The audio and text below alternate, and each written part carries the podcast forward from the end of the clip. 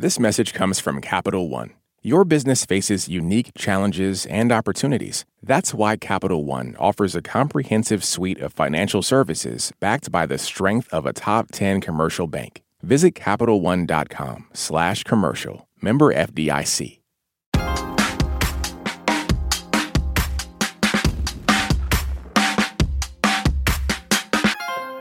To supper clubs every opportunity that we possibly can. I kind of grew up with them.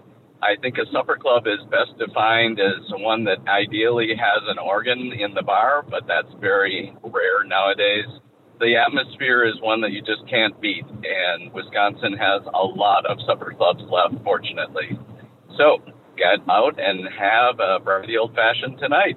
That was Mark in Oregon, Wisconsin.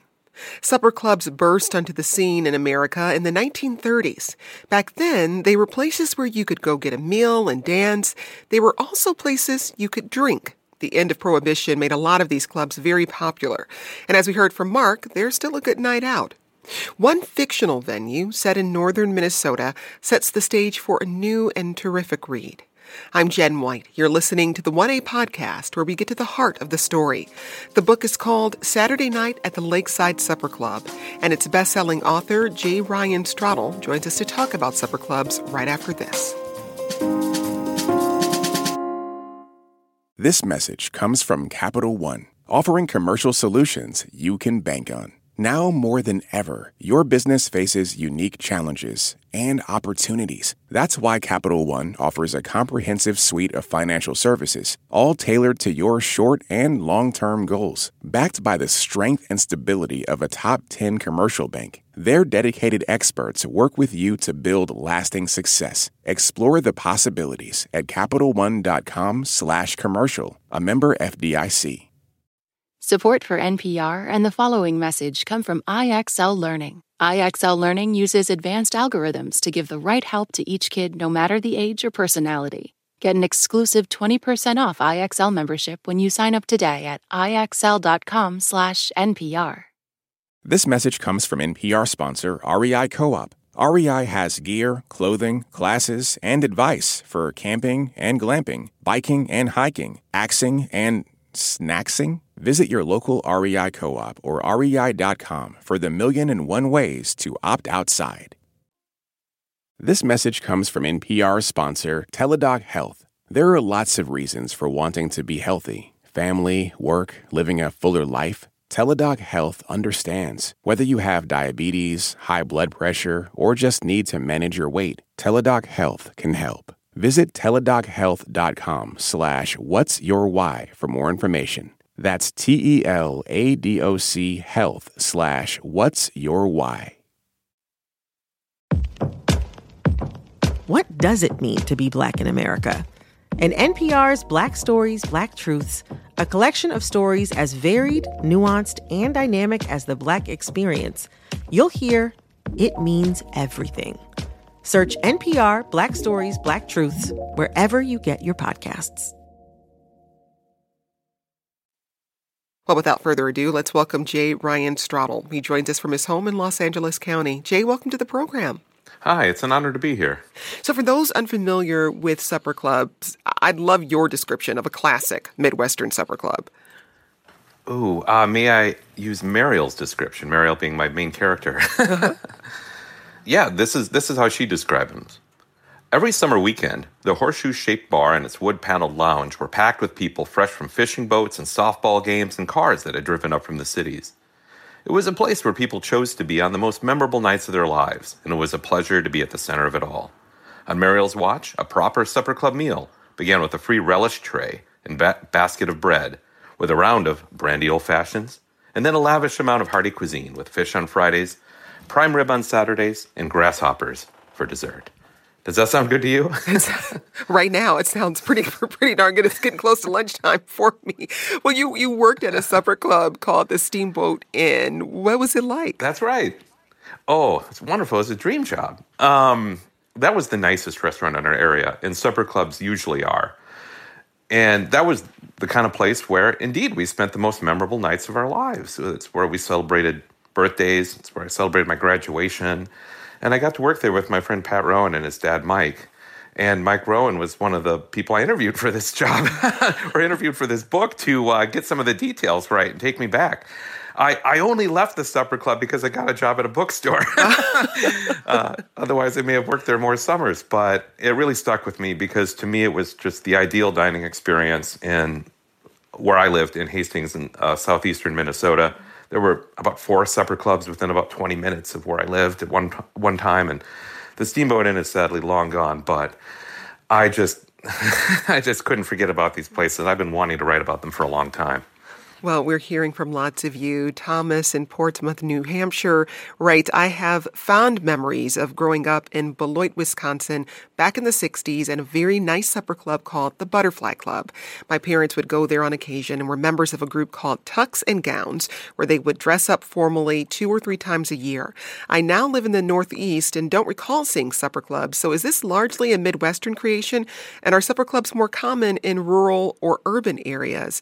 For your research, research in this book, Jay, did you did you find that out? I think they are largely Midwestern, right? Yeah, they're almost exclusively northern Midwest, and they're almost exclusively rural and or in vacation areas. Um, there are a few in cities, but I think the classic supper club experience uh, kind of makes you work to get to it.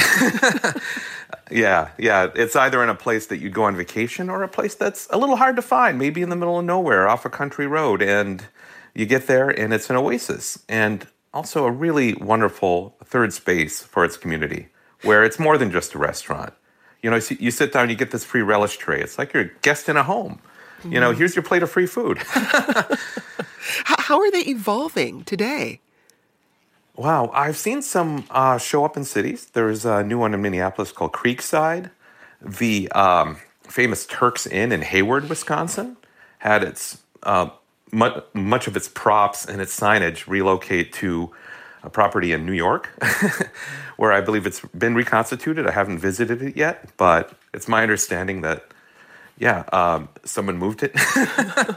and uh, yeah, yeah, there's a there's a place called uh, the Tornado Room in Madison, Wisconsin. I've been to. So yeah, there's a few in cities, but for the most part, I think part of the experience is traveling to get to it and going on a little adventure and making a whole night out of it.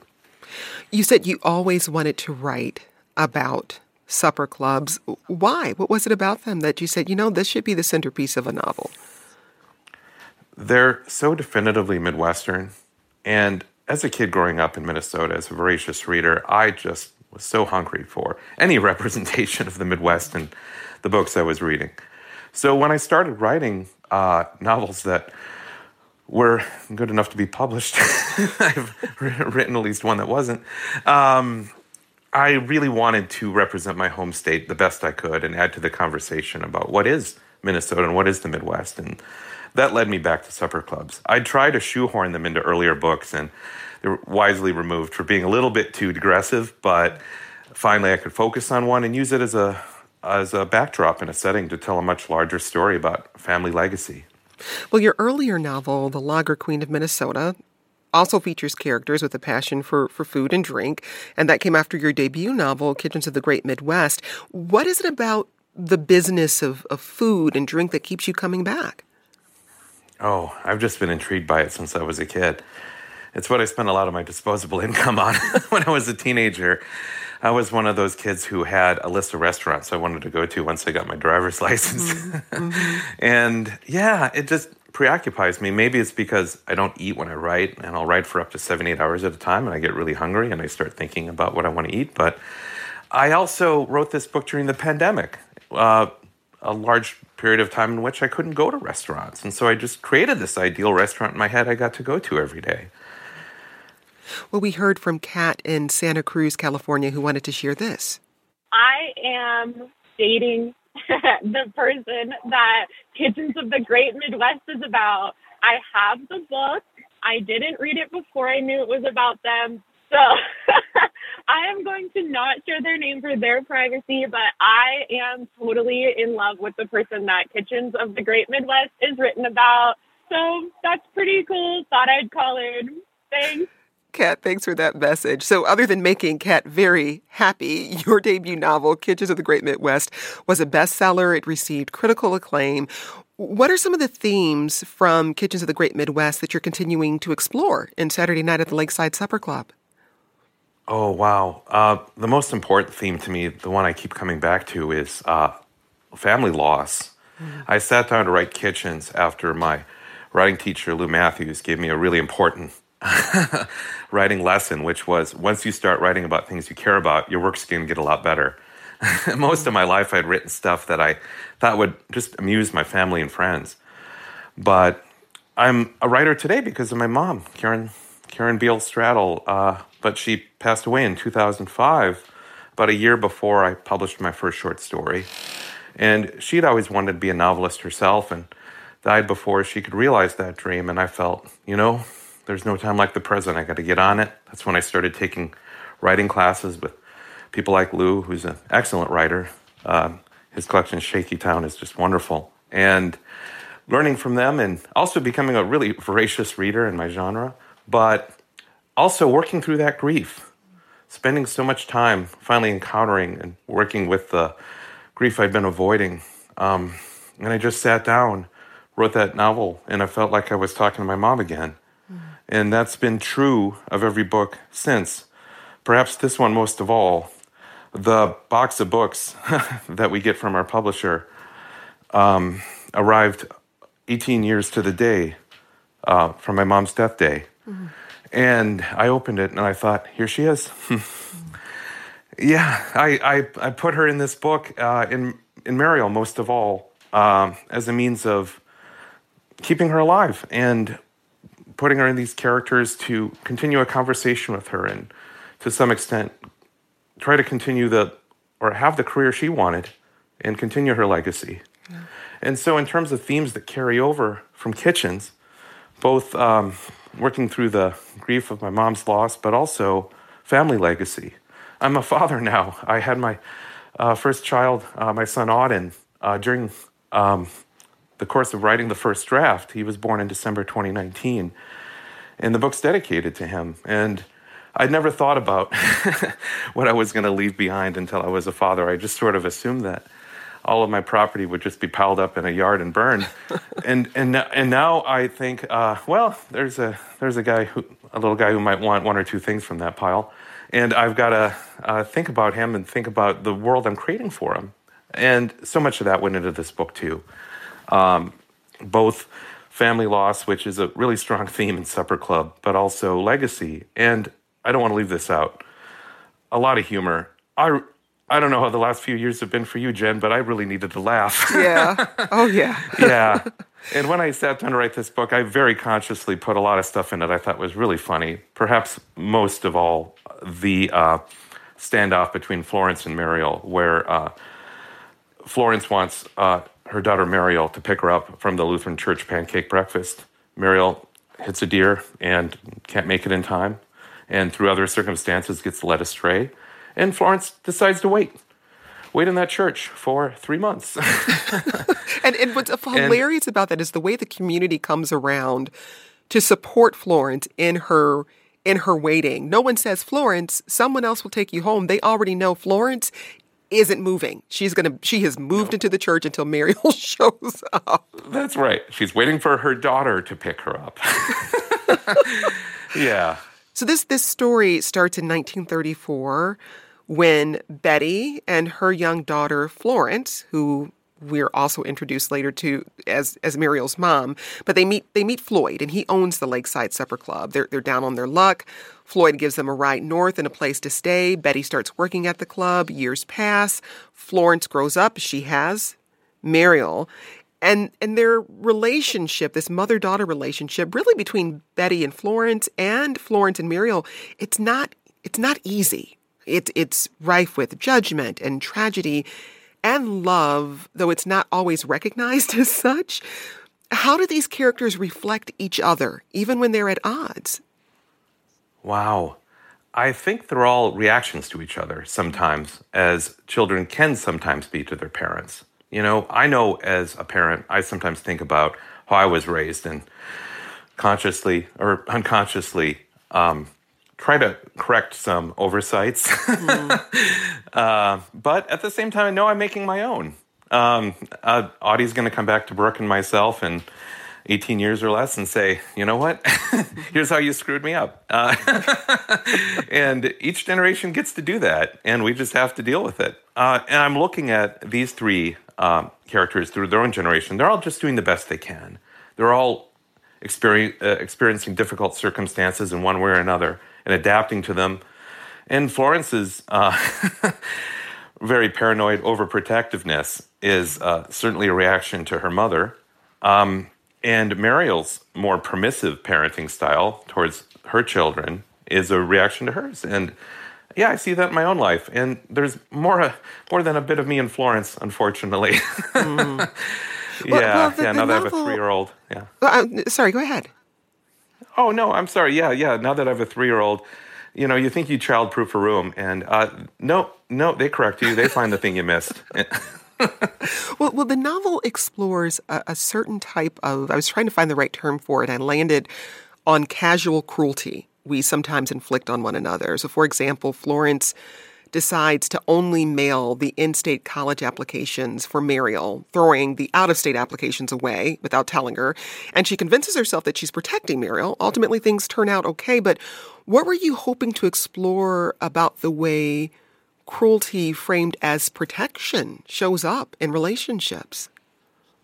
Oh, oh, you nailed it. Um, someone who's dispensing love on their own terms uh, I wanted to illustrate that. I wanted to illustrate the effects of that and how the effects as they came back to visit Florence ended up having a very unintended negative effect on her.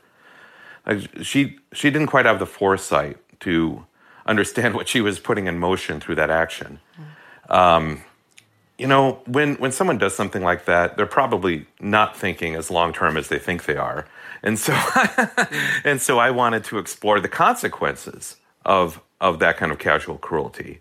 I've I've observed it, you know, and I feel like it, it deserves a reckoning. And when that character makes that action, I thought, how can this be turned around to affect her in an unexpected way? Mm. And uh, without spoilers, um, I'll leave it at that. Um, but yeah, no, that's a that that was a very fun thing to explore. There's also, I, I noted um, the way you write about sort of ordinary tragedies. And by that I mean they are huge life altering tragedies that af- that affect our life that upend lives in this novel but they happen through these sort of ordinary circumstances and then life around us returns to its ordinary patterns which shapes the way we feel we're able to grieve and after hearing you talk about your mom and your process of, of grieving through writing this book. I mean, how have you come to think about about those tragedies and, and how they, they shape us? Yeah, one of the issues I have with our culture and perhaps the culture of the working class Midwest in which I was raised is how little space was created for grief. How, you know, you'd suffer a loss, even like an ordinary loss, as you put it. Um, and you're just kind of expected to go back to work. Yeah. and I have characters like Ned, you know, who he's walking back to work the first day he's back at work and he sees all these family pictures everywhere and they just trigger him.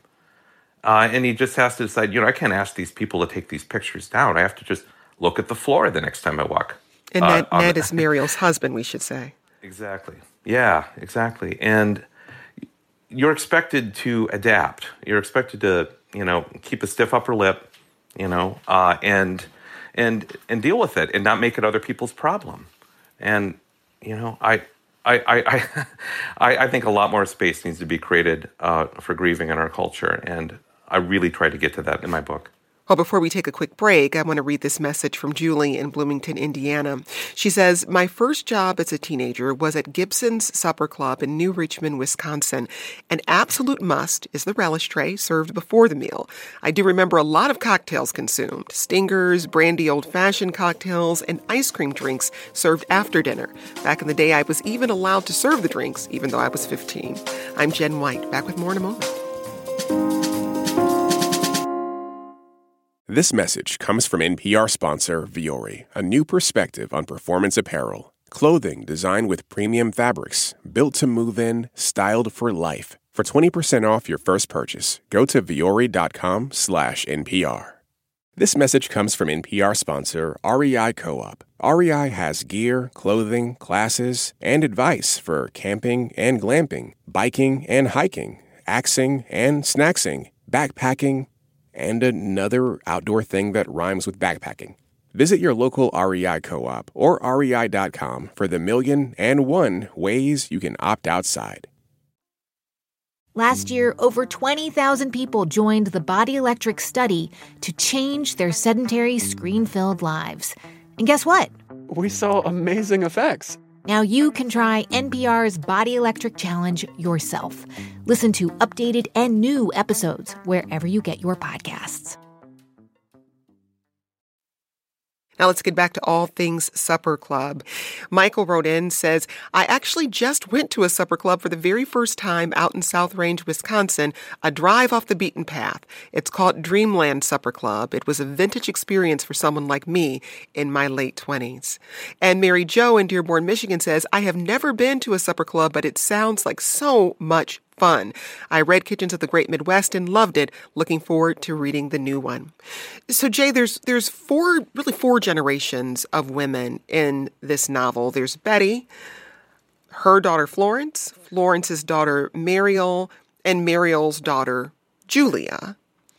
And it struck me that for those first three generations, there are these conversations they need to have with each other that they never really have. And then there's Julia, who has a different mother-daughter experience, and I'm trying here not to not to spoil the novel, but but how do those those silences end up showing up in Julia's life?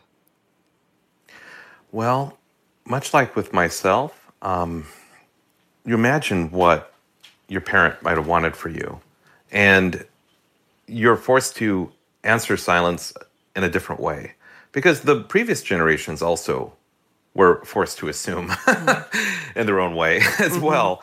Uh, when you have parents that don't disclose a lot about their their past, or in Florence's case, only disclose uh, their childhood privations by lessons, i.e., um, in my day, we never had hot food for breakfast, or yeah, when I was a kid, I didn't have a lawn, you know, that kind of stuff. Um, and so, yeah, Maria was forced to discern what she could about her mother's history from these like, piecemeal lessons that her mother gave her. And Julia is forced to do the same uh, um, in, in, in a different way, but you're ultimately creating the image of your parent that you need mm.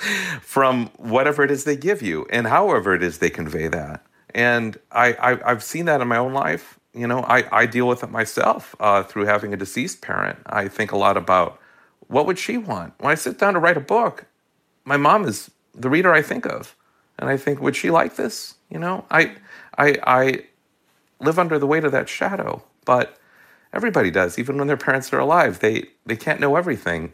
And one of the one of the reasons I wrote the book the way I did was so the reader could, so the reader could get into the hearts and minds of these characters and understand them a little better and it's unfortunate that their children don't have the same access. Yeah. Well, there are two other characters in this in this book, non non human characters. Of course, there's the supper club. There's the Lakeside Supper Club, and then there's Jorby's, which is this casual dining chain, Midwestern chain restaurant. Mariel comes from the Lakeside Supper Club lineage, and Ned, her husband, comes from the Jorby's uh, culinary lineage. What what stories were you telling through those restaurants? Well, as a kid, I saw when Applebee's came to my hometown. Some people say, "Oh, we're a real town now. We're on the map." Mm. um, a, a, chain franchise like that view, uh, viewed us as um, worthy. mm. and yeah, we had a Perkins you know, uh, that's one of the inspirations for Jorby's. Uh, places like Perkins, Bob Evans, um, Denny's, I suppose. But I was thinking more of the Midwest local chains. But yeah, I also saw shortly after the Applebee's come to town, some of the locally owned and operated restaurants start to fade away. Um, and I understand why some people chose Applebee's over those restaurants. I think Applebee's might have been a little cheaper, but it, yeah, nonetheless, the, the, that effect, the effect that that had on the town really stuck with me. And I knew that was a story I wanted to tell too. Is just the validation that some people feel when heck, even a subway comes to town. Mm. I, I, I, yeah, I have a friend who come, came from a much smaller town. When the subway showed up, they thought, oh, now we're legit. Um, and yeah, it's unfortunate because in and around Hastings, in the time at the time, there were such wonderful and unique places, and that's what I look for in a dining experience. Uh, when when I can afford such experiences, I, I want to have something I can't have anywhere else, and that's what a supper club can provide. Now, as the parent of a small child, I do understand the value of consistency. And certainly, if uh, you have a kid that only eats about four things, you see that Applebee's and you know it has one of those four things, and it's going to be the same here as in California. All right, but but I, if I had my druthers, I'd you know I I I'd, I'd, be rooting for every one of the supper clubs I experienced as a kid. Um, only one of which uh, Wiederholt's is still near Hastings. Mm-hmm uh, and still going strong. And I, I don't think that's an accident. And I've, I felt compelled to tell that story as well. Let's go back to our inbox. Diane called us from Gaylord, Minnesota. I took my husband of 43 years on our first date back in 1977 to a supper club in St. Cloud, Minnesota. We both worked in a nursing home and had recently graduated from college, so was looking for a new apartment. He told me he was moving to the Twin Cities shortly to attend the University of Minnesota. I told him I'm very interested in renting his apartment, and if he could put in a good word for me to the landlord, I'd take him out to dinner. Well, I got the apartment and picked him up, drove to the supper club, paid in full his entire meal, which consisted of frog legs and wine. I'd never spent that much money on a meal, nor ever had such a fancy meal, but it turned out well, and we were married three years later. Diane, thanks for that message.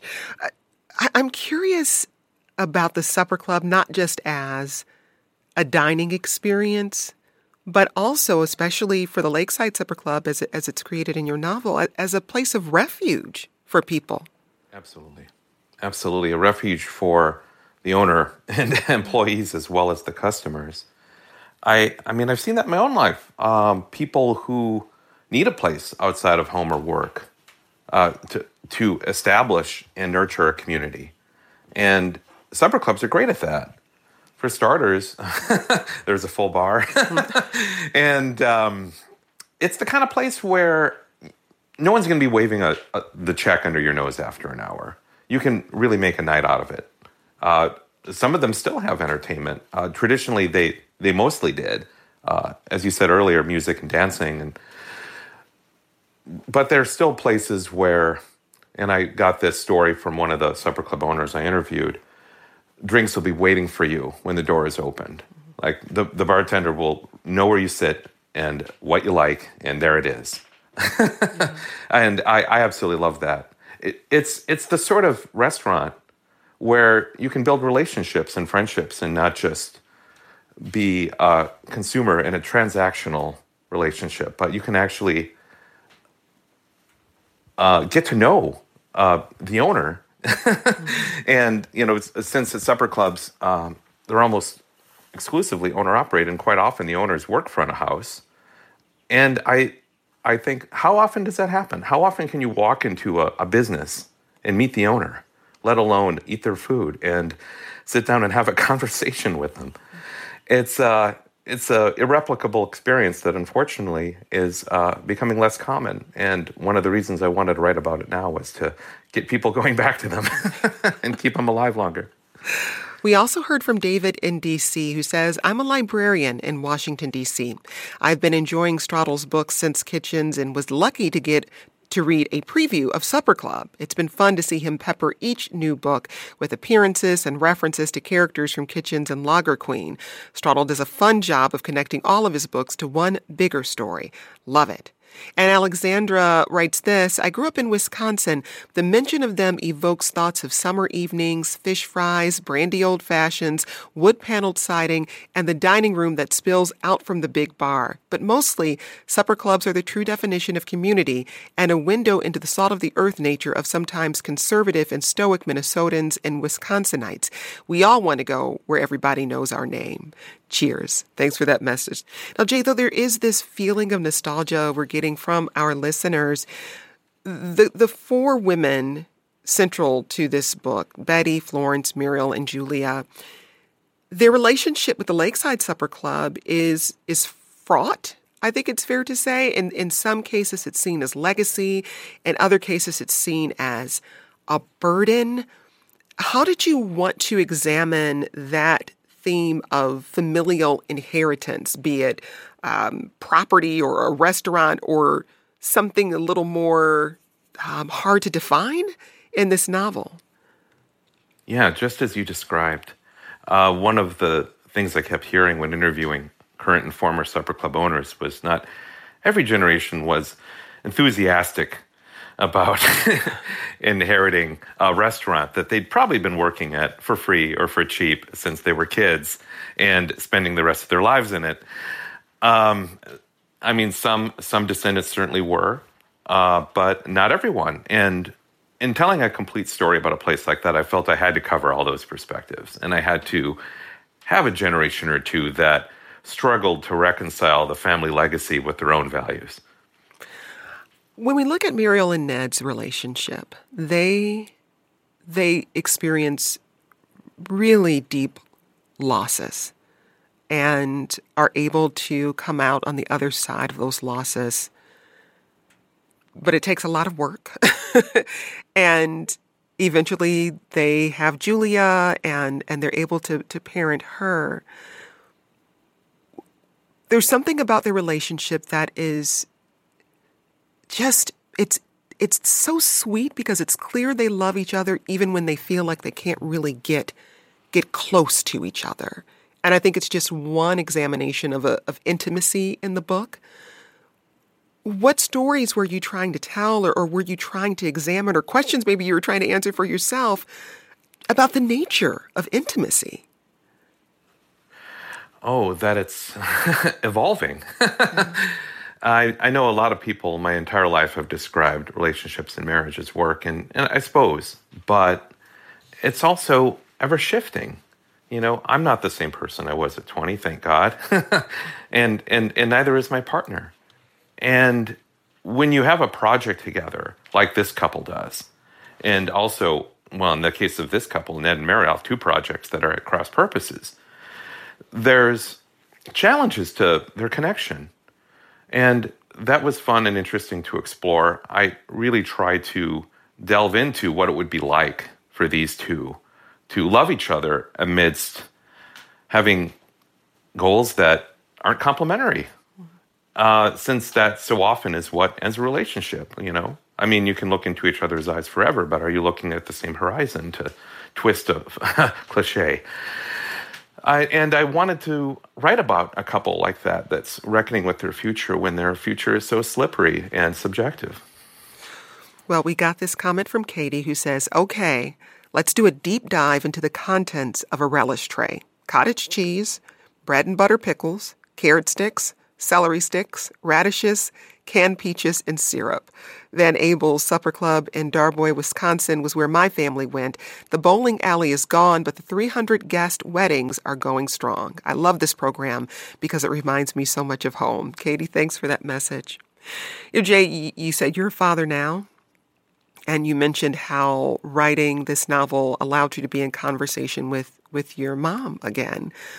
What conversations are you hoping to have with your little one? Oh, wow. What a wonderful question. You know, I feel like I, Brooke and I had a lot of nerve bringing a kid into this world. Mm. yeah, they have a lot of challenges, you know, th- this young generation that was born during the pandemic. And I just want to create space for him to shine and figure out who he is. I think that's the best I can do. Is just, you know, give him a safe space to start from and the freedom to figure out what what he needs, you know, and what he needs from us. One of the things I wanted to write about in this book is how, um, well, you know, this supper club lasts 100 years in this book. And it's extremely rare for any business to last 100 years, let alone a restaurant. And in order to do so, it has to evolve. And each generation decides how to evolve it to fit their tastes and values. And my son's going to do the same thing. You know, he's going to choose whatever he wants from our legacy.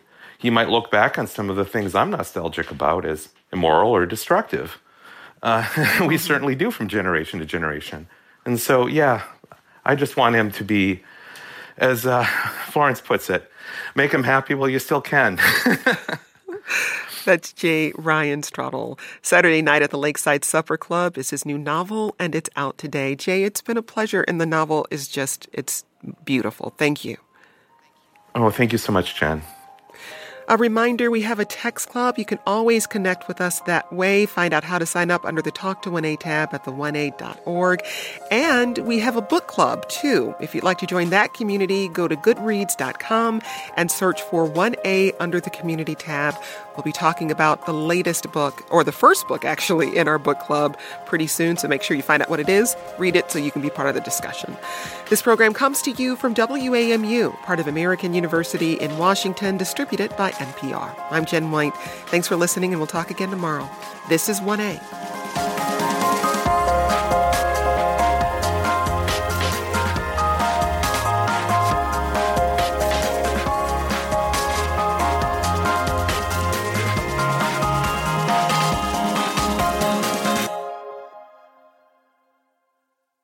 This message comes from NPR sponsor Mint Mobile. From the gas pump to the grocery store, inflation is everywhere. So Mint Mobile is offering premium wireless starting at just $15 a month. To get your new phone plan for just $15, go to mintmobile.com/switch. This message comes from NPR sponsor Rosetta Stone, an expert in language learning for 30 years. Right now, NPR listeners can get Rosetta Stone's lifetime membership to 25 different languages for 50% off. Learn more at rosettastone.com/npr. This is my voice. It can tell you a lot about me, and I'm not changing it for anyone. In NPR's Black Stories, Black Truths, you'll find a collection of NPR episodes centered on Black experiences. Search NPR Black Stories, Black Truths wherever you get your podcasts.